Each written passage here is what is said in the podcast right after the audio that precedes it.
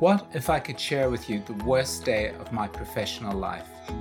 Without fear of judgment or ridicule and without loss of respect. Could we learn together from my experience? Case Matters, a podcast series created expressly for Australian dental practitioners, intends to do just that to create a shared experience where all points of view are explored to help empower safer practice. Hello, my name's Dr. Annalene Weston, dental legal consultant at Dental Protection, and I'm going to guide you through today's case entitled You Made Things Worse. It's a regrettable truth that sometimes things in the practice of dentistry don't go to plan. Many patients attend our practices with a high restorative burden, compromised periodontal health, complex medical histories, polypharmacy, and a good dollop of dental apprehension to boot. All of our patients start as strangers to us, and with time, we get to know one another and build rapport and a therapeutic relationship based on mutual respect and trust. In time, many patients will even become friends to us, celebrating with us in our triumphs, such as the birth of a child, and commiserating with us in our losses. On a personal note, I was overwhelmed by the kindness of my patients when I recently tore my bicep and had to take some time away from the practice, as many went out of their way to wish me well, and they all showed such understanding about something which was to them, frankly, a massive inconvenience. But what about the bit before? Before the rapport has been built and the relationship of trust with our patients developed.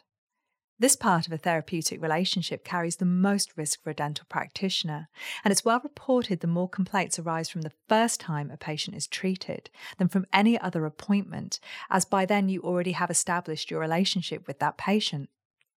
So, treating strangers carries more risk than treating patients we know, and today's case will help illustrate for us why. Many parties became involved in this specific matter, and everyone had an opinion. But which point of view was correct? All of them, or just some of them? And is there such a thing as the right point of view in this at all? Or could it perhaps be that everyone is a little bit right and a little bit wrong? We'll hear from the people involved and also look at the final outcome to see what lessons can be learned. Mrs. Taylor had a reasonably high restorative burden with large amalgams on all her posterior teeth.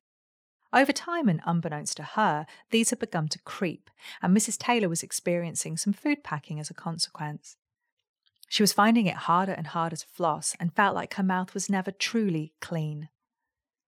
Mrs. Taylor attended a multi centre, multi practitioner practice at which she got a preferential rebate, and she timed her visits in accordance with when the Health Fund would give the best rebates, not based on the dental practitioner's advice regarding the frequency on which she should attend. She saw many dental practitioners over time to get her teeth cleaned and had followed that pattern for many years. She began to get sensitivity from her lower right hand side and called the practice for an appointment.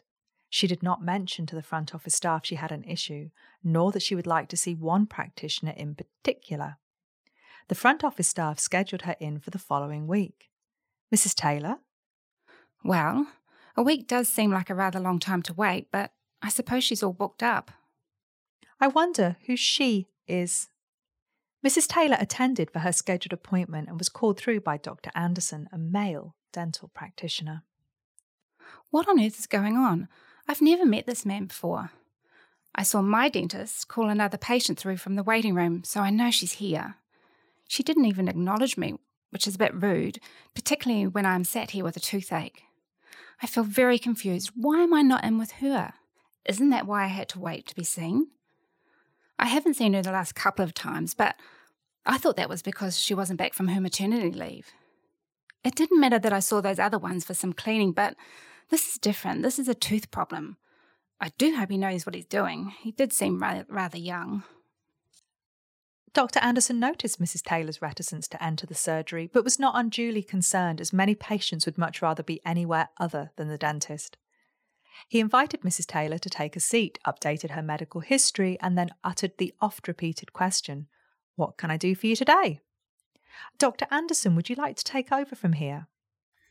Mrs. Taylor had an unremarkable medical history, with some menopausal medications and herbal over the counter remedies being the only items of note. She advised me that a tooth on the lower right hand side had been aching on and off to cold. When asked, she confirmed that it wasn't keeping her up at night. Extraoral examination did not reveal any TMJ issues or lymphadenopathy, although Mrs. Taylor reports that she often wakes up with a tight jaw. She seemed surprised when I asked if she snored and reported that she did, although she seemed very embarrassed by my question. Intraorally, Mrs. Taylor exhibited a heavily filled dentition with multiple old and pitted amalgam fillings. There was visible cracking around the amalgam fillings on teeth numbers 161514, 2627, 3735, 46, and 47. She had sub and supragingival calculus, and her PSR was 2s in each sextant. She demonstrated bleeding on probing in quadrant 4 and also palatally around the upper posterior teeth, particularly interdentally. The soft tissue screen was clear, although I did note a Mallampati score of 4. I asked Mrs. Taylor if I could take some bite wings to have a look under her old fillings. Unfortunately, these revealed that she had a large area of decay on her 4 5 at the contact point with the amalgam from the 4 6, having crept interdentally, causing a food trap. The 4 5 had been previously restored with a small occlusal amalgam. I checked the cracked teeth with a frac finder and none were responsive nor were any of her teeth TTP. Based on what I could see, I recommended that Mrs. Taylor have a routine scale and clean. I also recommended that we treat the decay on tooth number 4 5 and consider replacing her old amalgams before the cracking became symptomatic. I advised her that the cracked teeth would likely need crowns at some point in the future. I advised her that the decay on tooth number 4 was close to the nerve and that the tooth may die and need root canal or extraction in the future, and that if I had to root canal the tooth, Mrs. Taylor would also need a crown. We discussed the cracking and snoring, and I recommended that she have a sleep study to see if she suffered with sleep disordered breathing, as I suspected she did. Once we had the facts on this, we could then consider a mandibular advancement splint if appropriate. I gave Mrs. Taylor ADA information sheets on tooth cracking, crown and bridge, and root canal treatment, and an estimate for the cost of a crown and the cost of the filling on 4 5. Mrs. Taylor gave me consent to proceed with the filling on tooth 4 5 as well as the scaling cleaning today.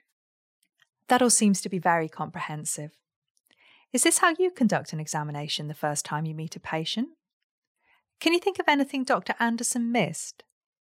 And would you have made any different recommendations to those that he made? And what do you think is going to happen next? Uh, Dr. Anderson, did the treatment proceed uneventfully? Yes, Annalene, I certainly thought so. I administered a cartridge of Lignospan by IDB and undertook the scale and clean.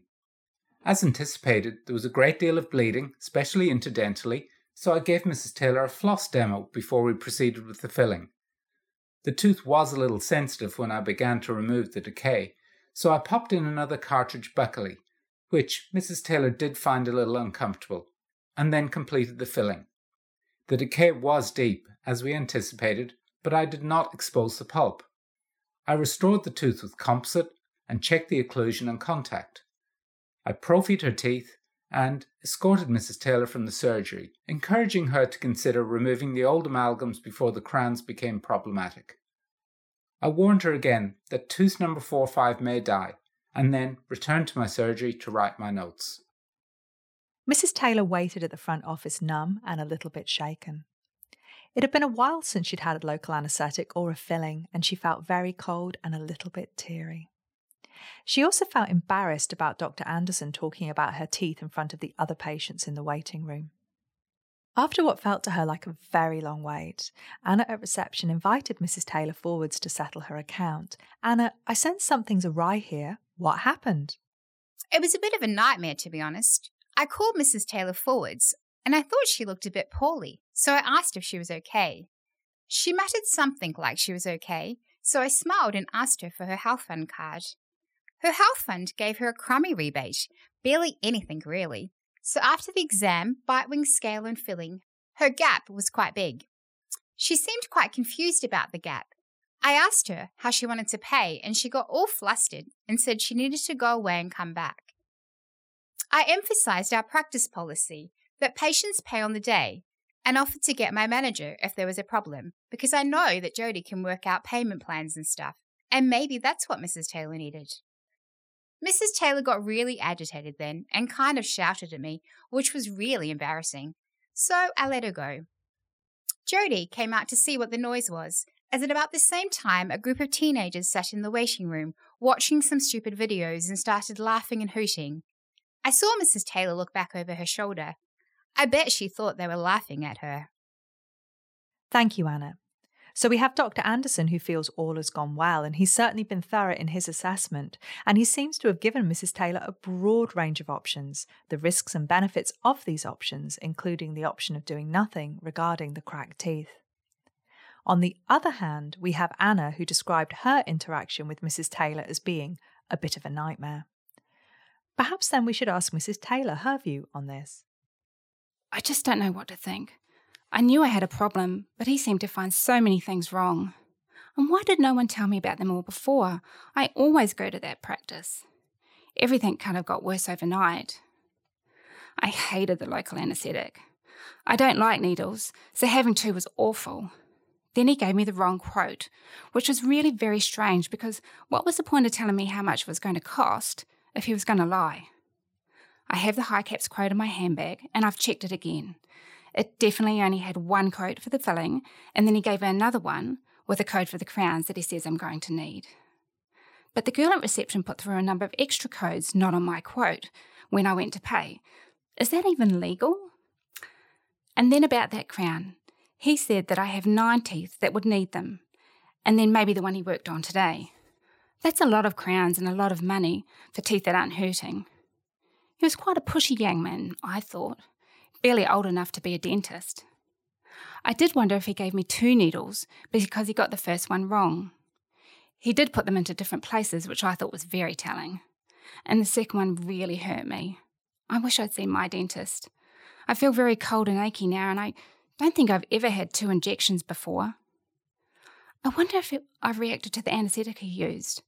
Two does seem like a lot for a small tooth. But he did ask all those nosy questions about my menopause at the start, which was very embarrassing for a woman of my age to be telling someone who looked to be the age of my grandson. So surely he wouldn't make a mistake like giving me something I was allergic to after all those questions about my health.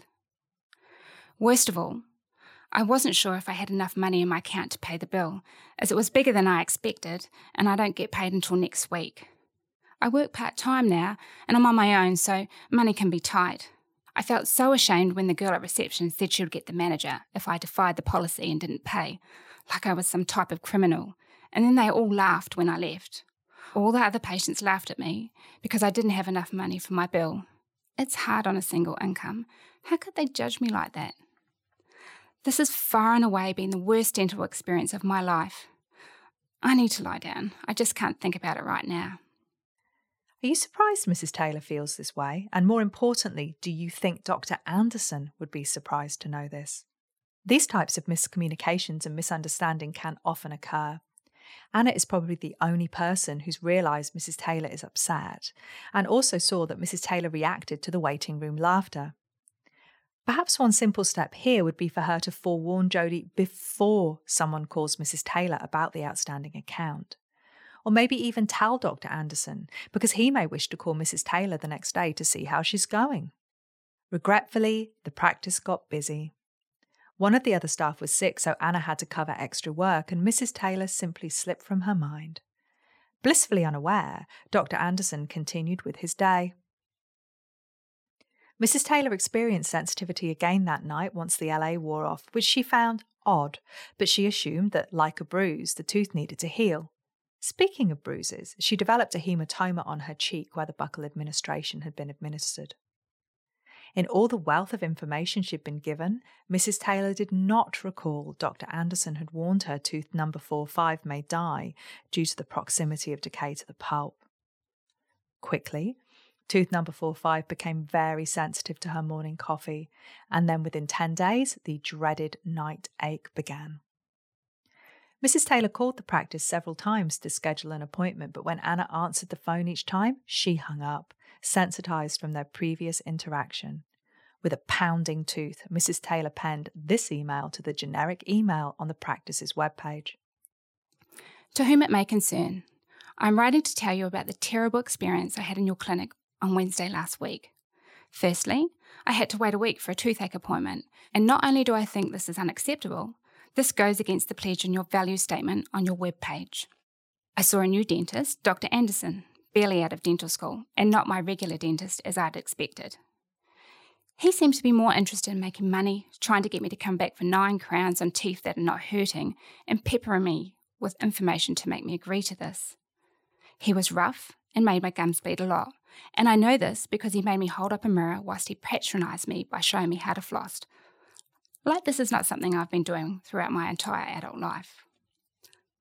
He found a hole in my sore tooth and gave me an injection in the wrong place, so I had to have another. I reacted to the injection and was cold and unwell all night. The second injection was very painful and caused my cheek to bruise, which meant I had to take four days off work whilst it healed. Then, the receptionist put through several codes he had not quoted for without my knowledge or my consent, which I believed to be fraudulent behaviour on her part. Naturally, I didn't have the funds to pay this huge gap and needed to go to the bank to transfer some money. The receptionist threatened me with the management, whatever that means, and then when I left, flustered, unwell, and ashamed, she incited the entire waiting room to laugh at me and my plight. As if this were not wicked enough, I'm now in agonising, excruciating pain with the tooth Dr. Anderson treated. Dr. Anderson made things worse, not better, and I demand compensation for my pain and suffering, time off work, and an apology, or I will have no choice but to contact the dental board and make a formal complaint. This is not the type of experience that any patient should suffer under your care, and I believe violated the core of your brand. I came to you for help, and you've made things worse in every way. I trust you will take appropriate steps to discipline all of those involved. Head office passed the email along, and ultimately, after four days, it arrived at the practice front office and was opened by Anna. Anna was upset by the email as she felt it an attack on her. She knew the complaint had to be acknowledged immediately, and there was no evidence on the email chain that this had happened, so she penned this response and sent it out without checking with Jody or Dr. Anderson. Dear Mrs. Taylor, thanks for your email. We'll look into it and get back to you. On a personal note, I did not get everyone to laugh at you. Sincerely, Anna. Mrs. Taylor had been anxiously checking her email for a response and quickly saw the email of reply. I have to ask, how did it make you feel? I've waited for days to hear back, and get this? I don't feel in any way reassured or listened to. I don't even know if they're taking the matter seriously. Anna took the email to Jody, the practice manager, later that day. Jody, what happens when a complaint is received? Well, we actually have a protocol for managing complaints, although it wasn't particularly well applied here. Ideally, Anna would have brought to my attention that Mrs. Taylor had seemed confused and upset after her appointment, so I could have reached out to her in a TLC call.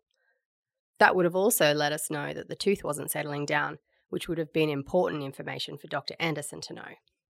I see from his notes that he placed a large filling and warned of possible need for root canal treatment.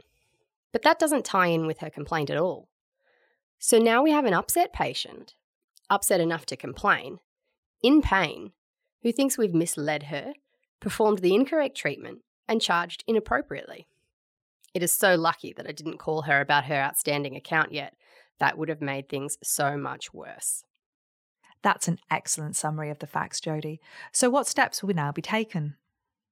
First of all, we need to acknowledge the complaint, which I see Anna has done. It's not a great response, but it could have been worse. Ideally, however, she would have set a time frame in which Mrs. Taylor would get a definitive response. But no matter, Dr. Anderson is in today, so I'll be able to speak to him promptly and get back to the patient quite swiftly. I need to talk about this with Dr. Anderson. I will wait until lunchtime so I don't make him run late. I think I'll go and grab him some lunch from the food court. Maybe one of those wraps he likes, to be sure he gets lunch, as I don't know how long it will take for us to discuss this. Then he can let me know how he wants to proceed. In the meantime, I'll speak to Anna to find out what's happened after the appointment and also see if she can shed any light on the regular dentist part. As Mrs. Taylor saw Dr. Lee three times, but other than that, she's seen someone different each time. That all sounds very sensible, and I'm glad to hear that Jodie is thinking of Dr. Anderson's needs. We have very little downtime in practice, and it's important that we do use this time wisely to refresh and refuel, or we're starting our afternoon patients tired, drained, and hungry, and this is not a recipe for success. Jodie arranged to speak to Dr. Anderson after his last morning patient. They sat in her office to ensure privacy. Let's see how Dr. Anderson responds. I'm a bit confused, to be honest. In all fairness, I can see that putting the filling codes only on the HiCAPS quote could have been confusing for Mrs. Taylor, so I accept that. I don't know about this laughing business, but Jody explained to me what Anna said about that group of kids, so this is easily explained, I guess. But what about the deep filling? I told her that this might happen. I showed her the x ray and talked her through all her options. I thought I explained it really well, and she said that she understood. I haven't made things worse. The whole point of the treatment was to make things better. And if the tooth is dying, that's because of the decay, not because of what I did. This feels really unfair. But I know I need to get this fixed. I am confident that any formal complaint she may make would be dismissed as my notes are really good, but that doesn't help me if she leaves me bad reviews. And to be honest, once I calm down a bit, I know that ignoring this or becoming angry won't help her either. She's upset and she's in pain. I have a duty of care to her. Dr. Anderson called Dental Protection to seek some advice on the next possible steps, and the dental legal consultant had the following to say.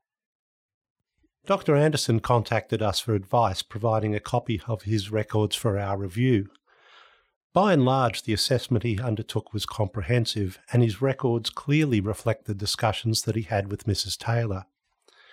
Dr. Anderson acknowledges that there was some confusion surrounding the HiCAPS quote, and that all of the codes for that day ought to have been included to avoid any confusion of this nature. When asked about the disconnect between the conversation he believes he had with Mrs. Taylor and her understanding of this as evidenced in her letter, Dr. Anderson remained confused about how such a misunderstanding occurred. Pleasingly, however, rather than taking an aggressive or defensive stance, Dr. Anderson indicated to me that he wanted to work this matter out with Mrs. Taylor, not because he feared a formal complaint, but simply because he thought it was the right thing to do. I suggested that they invite Mrs. Taylor to the practice for a meeting to talk through her concerns.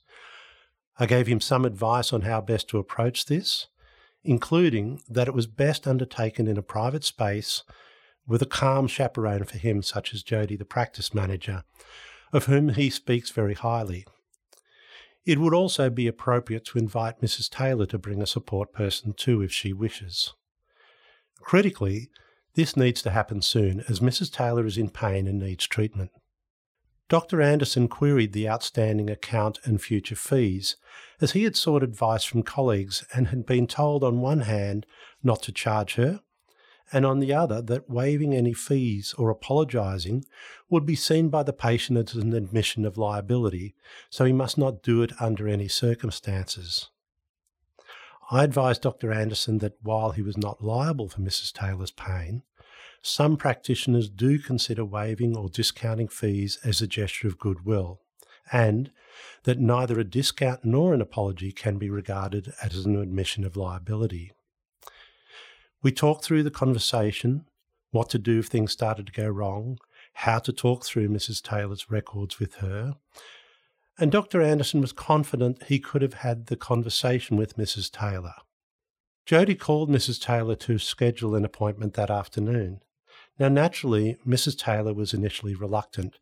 However, Jody had done some additional training in complaints management and had the skills to smooth things over and schedule the appointment. Mrs. Taylor attended and ultimately had the tooth extirpated that appointment. She chose to pay her outstanding account and scheduled for the completion of the root canal treatment.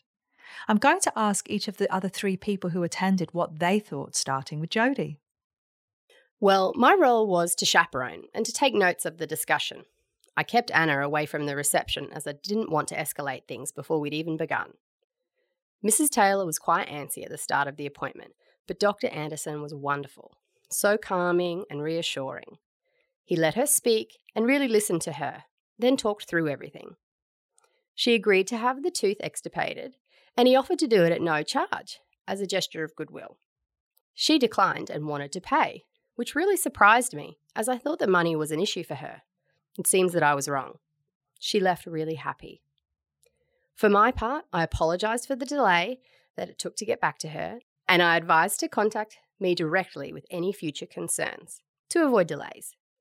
I gave her the practice specific email address so she could do that. I also passed on Anna's apologies and explained about the teenagers and their video. She was really understanding. When I took her out to reception, I could see Anna shuffling about in the background and nodded at her to come out, as I could sh- see that she really wanted to. Anna apologised to Mrs. Taylor, and they both got a bit teary. I thought they were going to hug. So all's well that ends well, it seems. Thank you, Jody, and it does sound like a good resolution. How did you feel about it, Dr. Anderson? So very relieved. I'm so glad I didn't have to worry about it for days before I saw her.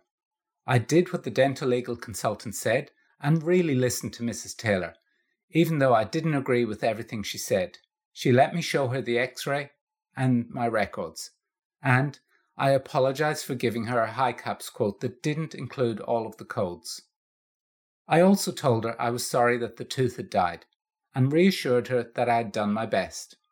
She was so nice about it, and then I treated her. I hope she doesn't get a hematoma again, but I explained that too, and she advised me that she bruises really easily, and now she knows she won't be alarmed if it happens again.